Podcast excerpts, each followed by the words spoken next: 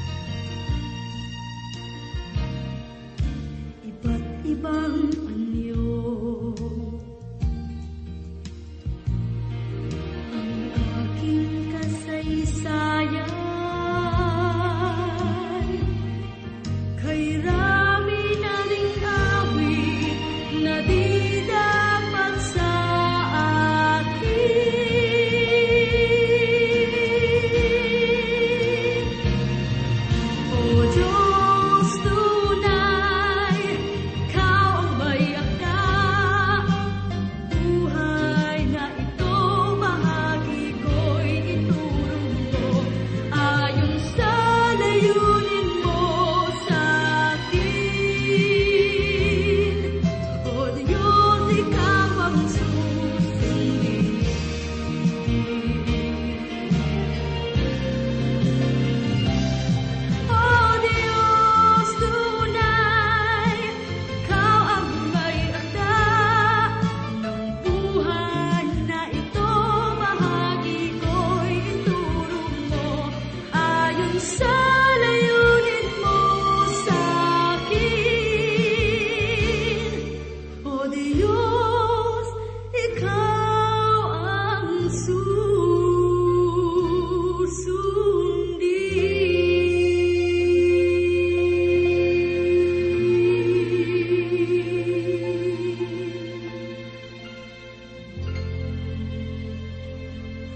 ating pag-aaral at pagbubulay sa salita ng Diyos ay pagpapatuloy po natin ang mga propesiya sang ayon kay Propeta Ezekiel dito sa Kabanatang 38.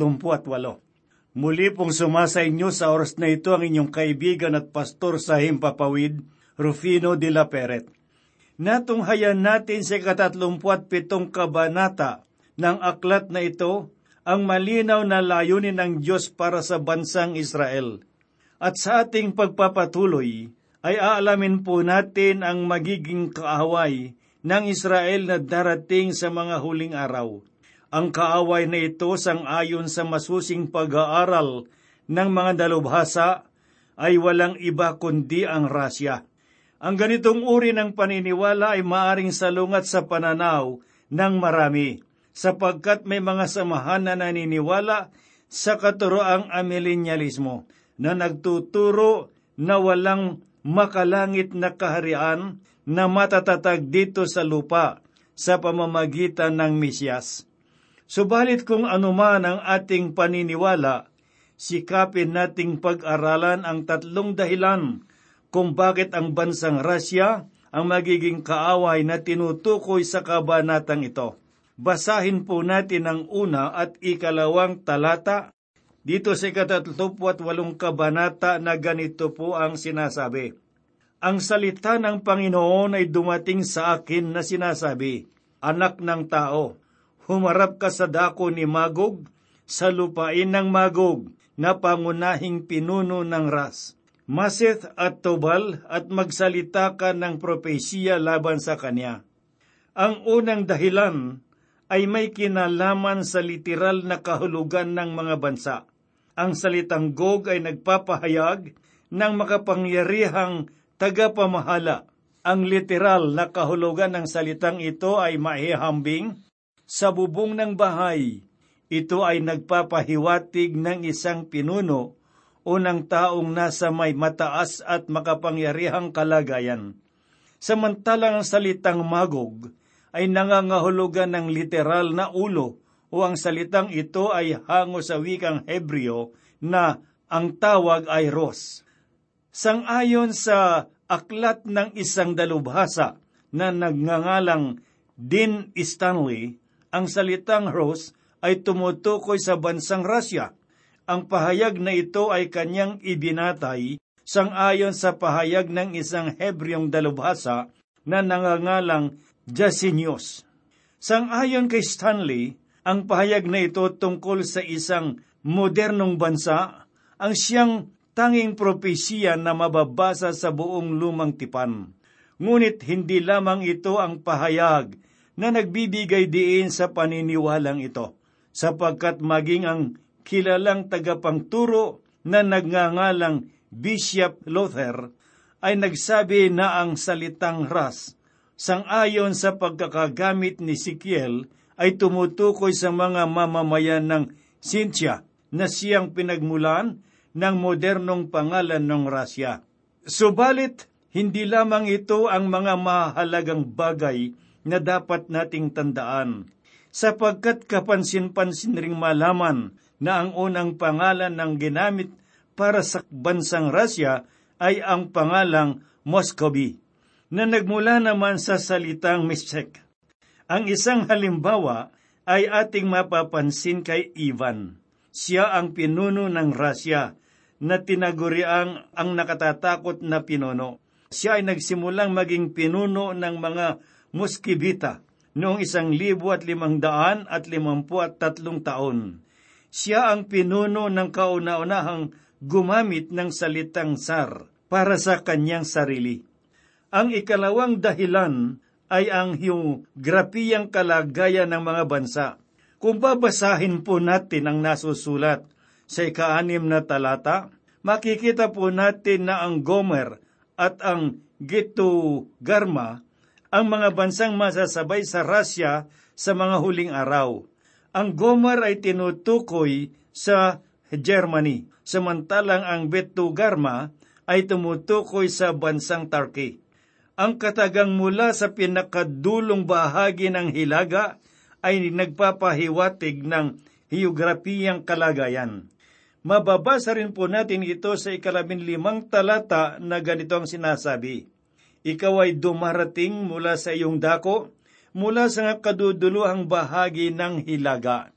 Samantalang sa ikatatlumpu at siyam na kabanata talatang dalawa ay mababasa mo natin ang ganito. Aking paiikutin at itataboy kita at paahunin kita mula sa mga pinakadulong bahagi ng hilaga. Ang kalagayan ng mga lugar na ito ay mas maunawaan kung pag-aaralan natin ang mapa sapagkat kung susubukan nating hanapin ang bansang Russia, ay matutunghayan natin na ito ay nasa hilagang silangang bahagi. Kung susuriin natin ang geograpikang kalagayan ng bansang Russia sa bansang Israel, ay masusubukan natin sa mapa na ang Russia ay tela isang sombrero sa ibabaw ng bansang Israel. Mga kaibigan, kung kayo ay pupunta sa Hilaga at magsisimula sa Israel, ang bansang tiyak na tutunguhin ay ang Rasya. At kung magpapatuloy sa paglalakbay, tiyak na ang hahantungan ay ang lugar ng mga yelo at ang mga uso. Ang mga lugar na binabanggit sa Biblia ay higit nating maunawaan kung sila ay ating iuugnay sa geograpikang kalagayan ng Israel. Halimbawa, ang hilaga na tinutukoy sa talata na ating binasa ay hindi maaring iugnay sa hilaga sangayon sa geograpikang kalagayan ng Pilipinas, sapagkat ang hilaga sa Biblia ay tumutukoy sa hilaga ng Israel, ay ang timog sangayon sa bansang Israel at gayon din sa iba pang bahagi ng bansa. Sa madaling salita, ang Israel ay sentrong geograpika ng daigdig sangayon sa pahayag ng banal na kasulatan. Ang ikatlong dahilan ay may kinalaman sa pilosopiyang pananaw. Ang dahilang ito ang makakatulong sa atin upang maunawaan natin ang Gog at ang Magog ay tumutukoy sa rasya. Basahin po natin ang sinasabi sa ikatlong talata ng Kabanatang 38 sang ayon kay Propeta Ezekiel. At iyong sabihin, ganito ang sabi ng Panginoong Diyos, Narito, ako'y laban sa iyo, o Gog, na pinuno ng Ras, Mechek at Doptobal. Ang talatang ito ay nagpapahayag ng hindi pangkaraniwang pananalita, sapagkat kung susuriin po natin ang aklat ng Ezekiel, ay matutunghayan natin ang pakikipag-away na ipinahayag ng Diyos laban sa mga masasamang bansa. Ang ilan sa mga bansang ito ay ang Babylonia at ang Ehipto. Subalit sa pagkakataong ito, may isang bansa na tatayo laban sa Panginoon. Ang bansang iyon ay ang Gog. Ang galit ng Panginoon laban sa bansang ito ay nakakatawag pansin sapagkat ang Gog sa panahong iyon ay hindi pa natutuklasan nung ipinahayag ang propesiya ni Ezekiel. Mga kaibigan at mga kapatid na nakikinig, ang ating kasaysayan ay saksi sa isang kasaysayan na hindi nakita ng mga mananampalataya sa panahon ng lumang tipan. Nalalaman natin na ang pangunahing kaisipan na nangingibabaw sa bansang Rasya ay ang paniniwalang atiyesmo o ang mga taong walang kinikilalang Diyos. Sapagkat walang ibang bansa na nangahas sa kasaysayan na ipagsigawan na walang Diyos kundi sila lamang. Ngunit maaring maitanong natin, hindi ba't maraming pagano noong nakaraang panahon? Hindi ba natin sila may tuturing na atiyesta? Mga kaibigan, hindi sila mga atiyesta, kundi mga politiista na sumasamba sa maraming Diyos-Diyosan. Ang pagkakalayo ng tao sa Diyos simula noong panahon ni Noah ay hindi nangangahulugan na hindi sila naniniwala sa Panginoon. Sila ay patuloy pa rin sa pananalig na ito. Subalit dahil sa kasalanan, ang kanilang paniniwala ay nabaling sa pagsamba sa walang buhay at walang kabuluhang Diyos-Diyosan. Saglit po nating suriin ang sampung utos na pinagkaloob ng Diyos sa kanyang bansa. Matutuklasan natin na walang nabanggit na utos laban sa atiyesmo. Subalit kung tayo ay magsusuri noong panahon ni David, ang paniniwala na walang Diyos ay unti-unting nahayag. Mababasa po natin sa unang talata ng ikalabing apat na kabanata dito sa Aklat ng Mga Awit ang isang kahangalan na sumibol sa puso ng mga tao. Ganito po ang sinabi ni David, Sinasabi ng hangal sa kaniyang puso, walang Diyos. Basahin po natin ang ikaapat na talata dito sa Kabanatang 38. Paiikutin kita at kakawitin ko ng mga pangbinwit ang iyong mga panga. Ilalabas kita kasama ng iyong buong hukbo, mga kabayo at mga mga ngabayo. Silang lahat na may sandata na napakalaking pulutong na may sinturon, kalasag at mga tabak Marahil ay nasa isipan natin ang katanungan na bakit kinakailangang makipag-away ang Rasya sa Israel sa mga huling araw. Ang katanungan ito ay bibigyan po natin ng linaw, subalit suriin muna natin ang talata na nagsasabi, Paikutin kita at kakawitin ko ng mga pangbinwit, ang iyong mga panga. Sangayon sa ibang pag-aaral, ang pahayag na ito ay nangangahulugan na merong panghinaharap na gagawin ang Panginoon upang sila ay ilabas sa Israel. Subalit kung uunawain nating mabuti, ay matutunghayan po natin na sila ay hahatulan ng Diyos sa loob ng Israel upang sila ay makalabas ng buhay. Ito ang ibig ipahayag ng ikatatlumpu at siyam na kabanata sa aklat ni Ezekiel, talatang labing isa, na ganito po ang kanyang sinabi, Sa araw na iyon, ako'y magbibigay kay Gog ng dakong libingan sa Israel.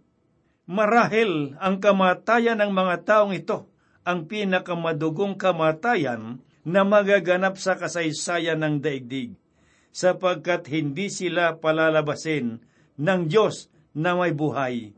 Ngunit sino ang tinutukoy na pangalawit na gagamitin ng Panginoon laban sa kanila? Bago natin sagutin ang katanungang ito, mahalagang maunawaan muna natin na ang kawit ay gagamitin upang dalhin ang rasya sa Israel. Kung gugunitain po natin ang mga nakalipas na kasaysayan, matutuklasan natin na ang Israel ay matagal nang hindi napanahanan ng mga Hudyo, sapagkat noong sinakop ng Romanong si Tito ang Jerusalem noong ikapitumpung taon matapos na mamatay ang Panginoong Heso Kristo, ang mga Hudyo ay nagsimula ng kumalat sa iba't ibang panig ng daigdig. Ang lupain ay hindi na matatawag na lupain ng pulot at gatas. Ang nakalulungkot na kalagayan ng mga Israelita at ng kanilang mga lupain ay isang malaking patotoo tungkol sa hatol na ipinataw ng Panginoon sa kanyang bayan. Sangayon sa mga dalubhasa, ang Palestina ay nakaupo sa abo at nakasuot ng sako. Siya ay walang pag-asa, sira ang loob ang sumpa ng Diyos ay nanatili sa lupain. Ang katotohanan ito ay hindi lingid sa mga Hudyo, sapagkat maging ang kanilang unang pangulo na nagngangalang Chaim Wichman ay nagpahayag sa isang pagtitipon sa Amerika. Sinabi niya, ang bansa ng mga Hudyo ay tulad ng isang kaluluwa. Tanging ang Diyos ng Israel ang nagpapanatili sa buhay ng mga Israelita. Sinabi rin ng kanilang naunang kataas-taas ministro na nagngangalang David Ben Gurion. Ang ikatatlumput pitong kabanata ng Ezekiel ay natupad at ang bansang Israel ay nakarinig ng yabag mula sa mga yapak ng kanilang Mesyas. Mga minamahal na mga kapatid at mga kaibigan, maliwanag na sinasabi sa banal na kasulatan na ang Panginoong Heso Kristo lamang ang tanging makapagkakaloob ng kapayapaan sa bansang Israel. Ang Rasya ang siyang magiging kasangkapan sa mga huling araw upang sakupin ang Israel. Sangayon kay Lord Beverly at kay General Douglas MacArthur, ang ganitong uri ng pahayag ay malabong mangyari sapagkat masigit na pagtutuunan ng Rasya ang Asya at ang mga kalapit na bansa. Subalit, gayon na lamang ang kanilang pagtataka noong ang Russia ay hindi pumunta sa mga bansang ito magpahanggang ngayon. Ano kung gayon ang mga pangbinwit na gagamitin ng Diyos upang ang Russia ay mapunta sa bansang Israel? Tatlong bagay ang nakikita kong magdadala sa kanila sa lugar na iyon. Ang una ay may kinalaman sa yamang tubig. Ang sabi ng isa sa kanilang mga pinuno, ang aming watawat ay nagsisimula ng iwagayway sa bawat panig ng karagatan sa daigdig. Kaunting panahon na lamang ang kakailanganin at malalaman ng bansang Amerika na hindi na sila ang hari ng karagatan. Ang Russia ay abala sa paghahanap ng yamang tubig at ang mainam na ruta na kanilang gagawin ay patungo sa dagat Mediterranean, sapagkat ang pantalan ng Israel ay mabuting daungan, sapagkat ang Palestina ay nagbigay ng mainam na yamang tubig. Ang ikalawang paminwit ay may kinalaman sa kanilang pangangailangan sa langis. Ang pangangailangang ito ay lubhang mahalaga sapagkat walang modernong bansa na makapagpapatuloy kung ang langis ay mawawala. Ang langis ay isang mahalagang yaman sa daigdig at ito rin ang isa sa mga likas yaman na unti-unti nang naubos. Dahil dito, ang tanging katugunan na gagawin ng mga bansang nangangailangan nito ay humanap ng lugar na nagtataglay ng ganitong likas na yaman. Mga kaibigan, ang Israel ay isa sa mga bansang mayayaman sa langis. Ang ikatlong pangbinwit na gagamitin ng Panginoon upang dalhin ang rasya sa Israel ay walang iba kundi ang patay na dagat. Sangayon sa mga dalubhasa, ang dagat na ito ay katatagpuan ng maraming yamang mineral na kinakailangan upang ang lipunan ay umunlad isa sa yamang mineral na ito ang tinatawag na potas. Ang mineral na ito ay kinakailangan upang ang lupa ay tumaba at makapagkaloob ng sariwa at malagong ani. Mga kaibigan, sa maniwala man kayo o sa hindi, ang mga dalubhasa sa panahong ito ay nag-iisip ng paraan kung papaano makukuha ang iba't ibang yamang mineral na nahihimlay sa patay na dagat. Sa Palestina, ang mga yamang ito ang magsisilbing bingwit ng Panginoon para sa bansang Rasya upang isakatupara ng kanyang panukala laban sa kanila. Subalit may huling katanungan tayong dapat sagutin. Ang katanungang iyon ay ang kung kailan magaganap ang katuparan ng mga propesiyang ito. Maraming dalubhasa ng banal na kasulatan ang nagtataglay ng iba't ibang pananaw tungkol sa katuparan ng propesiya. Subalit sang ayon sa aking pagsusuri, ang katuparan ng pahayag ay magaganap lamang sa mga huling araw. Ito ang panahon na sinabi ng Panginoon na ating mababasa sa ikalabing anim na talata. Ang huling mga araw ay tumutukoy sa panahon ng matinding kapighatian na magaganap sa panahon ng iglesia na siyang katawan ni Kristo ay kukunin na ng Panginoon. Ang panahon ng matinding kapighatian ay panahon na kung saan ang panlilinlang ng Antikristo ay magaganap sa loob ng kalahating bahagi ng pitong taon. Pagkatapos, ang Rasya ay bababa mula sa hilaga upang wasakin ang nagbabalat kayong kapayapaan ng Antikristo at upang sakupin ang Israel. Basahin po natin ang nasusulat sa ikawalong talata. Pagkatapos ng maraming araw ay tatawagin ka.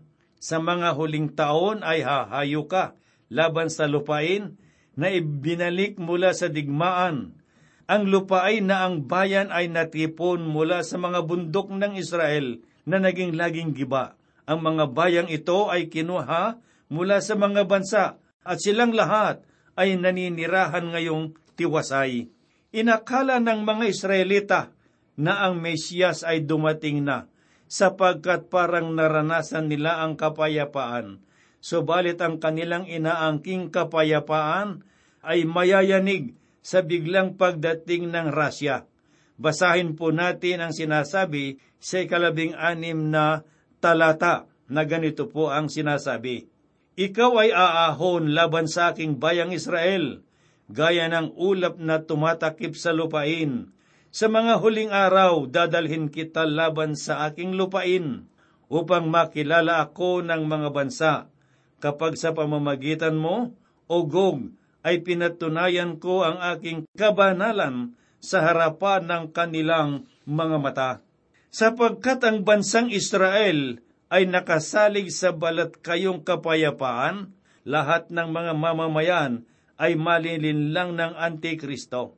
Ang pagdating ng Rasya ay hindi nila inaasahan kung kaya't ang Diyos lamang ang kanilang pag-asa. Ang digmaan ay magsisimula sa panahong iyon at ang matinding kapighatian ay magaganap. Ang sabi ng Panginoong Hesus sa ikaapat na po at apat na kabanata talatang dalawampu at dalawa. ay ganito, At kung hindi pa ikliin ang mga araw, na iyon ay walang makaliligtas na laman.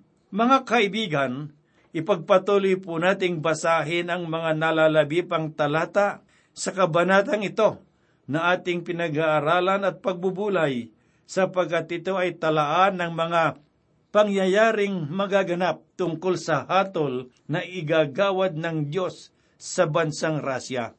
Ngunit may isang bagay akong ipinakikiusap sa inyo ibigay ninyo ang inyong puso kay Kristo sa pamamagitan ng taos-pusong pananampalataya sa Kanya, sapagkat may mas higit na digmaan na magaganap sa inyong buhay. Ang digmaang iyon ay hindi gagamit ng bala at tabak, ngunit maghahatid sa isang tao tungo sa walang hanggang kamatayan sa dagat-dagatang apoy. Ito ay higit pa sa lahat ng digma ng daigdig sapagkat ito ay may kakayanang magbulid sa walang hanggang kapahamakan. Kaibigan, yun ay walang iba kundi ang kasalanan. Ngunit merong taong tagapagligtas at iyon ay si Yesu Kristo na namatay para sa ating mga kasalanan at nabuhay na maguli upang tayo ay magkaroon ng katiyakan sa buhay na walang hanggan.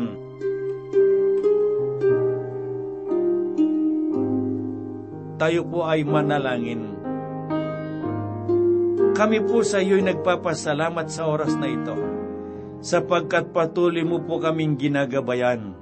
Panginoon, pagpalain mo ang lahat ng iyong mga lingkod at mga anak na ginagamit sa ministeryong ito ng Transworld Radio. At gayon din po, Panginoon, ang aming bansa'y itinataas namin sa iyo. Kumilos ka sa buhay ng lahat ng mga nanunungkulan sa aming bansa, Panginoon Diyos upang magkaroon ng pagkakaisa, magkaroon ng kapayapaan. Gayun din po, Panginoon Diyos, sa bawat mga simbahan na nananalig at naniniwala sa mga katotohanan ng iyong mga salita, inyo po silang pagpalain. Kami po yung umaasa na ito'y gagawin mo at hinihiling namin sa banal mong pangalan sapagkat alam naming tutugunin mo ang lahat. Kami po yung umaasa at nananalig sa ngalan ni Jesus. Amen. Nais ng Diyos, tayo ay tangan niya. Bakit ba? Kung minsan tayo pang bumibitiw sa Kanya. At pag nabigo, kapag nasa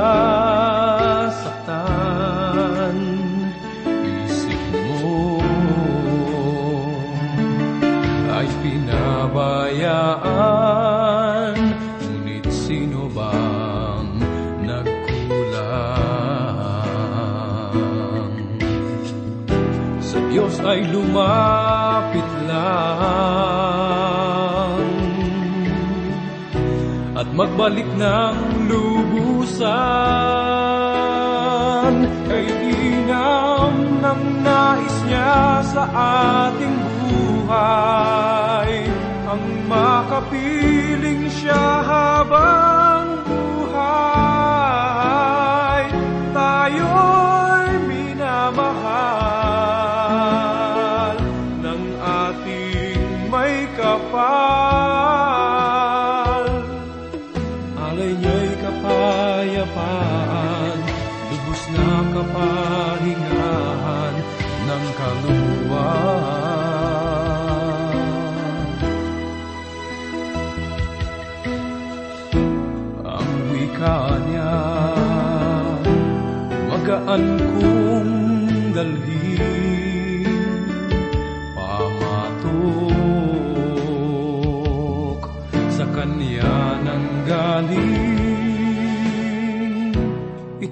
ito'y kay daling pasanin.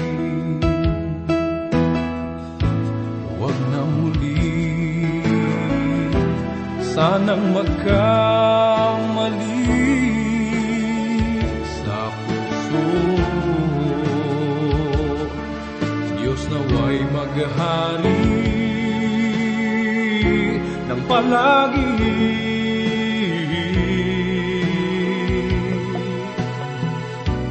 ang nais niya'y mangyari.